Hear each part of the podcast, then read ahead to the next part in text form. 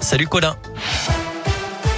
Salut Cyril, salut à tous. Un mot d'abord de vos conditions de circulation pour euh, le week-end prochain. Dans la région Bison Futé, voie orange en Auvergne-Rhône-Alpes pour la journée de vendredi dans le sens des départs et orange également dans les deux sens cette fois-ci pour euh, samedi et dimanche. À la une, deux individus interpellés hier à proximité du centre pénitentiaire de Bourg-en-Bresse. Ils venaient selon la police de projeter des colis dans la cour de promenade. Les deux hommes ont été immédiatement placés en garde à vue et ont reconnu les faits.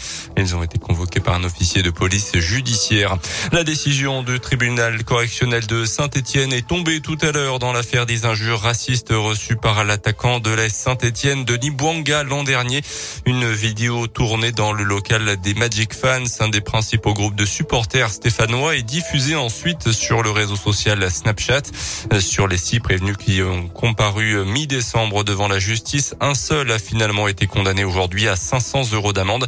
Le joueur avait choisi de ne pas déposé plainte contre ces individus, mais il avait alerté ses dirigeants euh, qui avaient ensuite porté l'affaire en justice. Le jeune homme devrait également verser 500 euros à l'association SOS Racisme Loire qui s'est constituée euh, partie civile dans ce dossier. L'actualité aujourd'hui, c'est aussi la campagne présidentielle qui s'accélère à 46 jours du premier tour.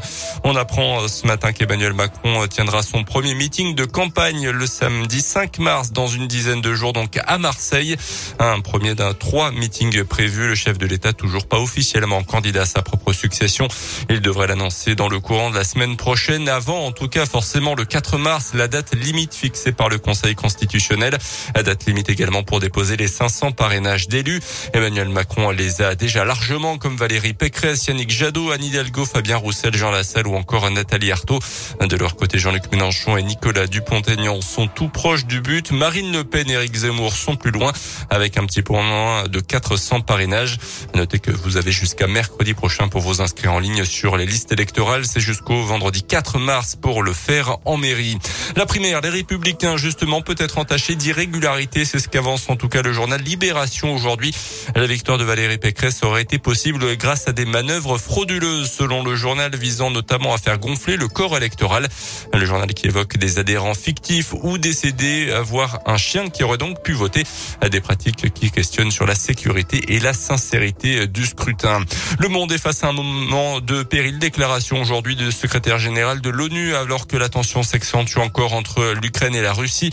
Un soldat ukrainien est mort dans un bombardement des séparatistes pro-russes sur la ligne de front ce matin. Les 27 doivent se réunir en urgence demain.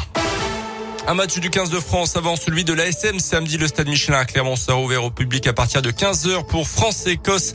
Troisième journée de tournoi destination avant la réception de Perpignan. Merci Colin.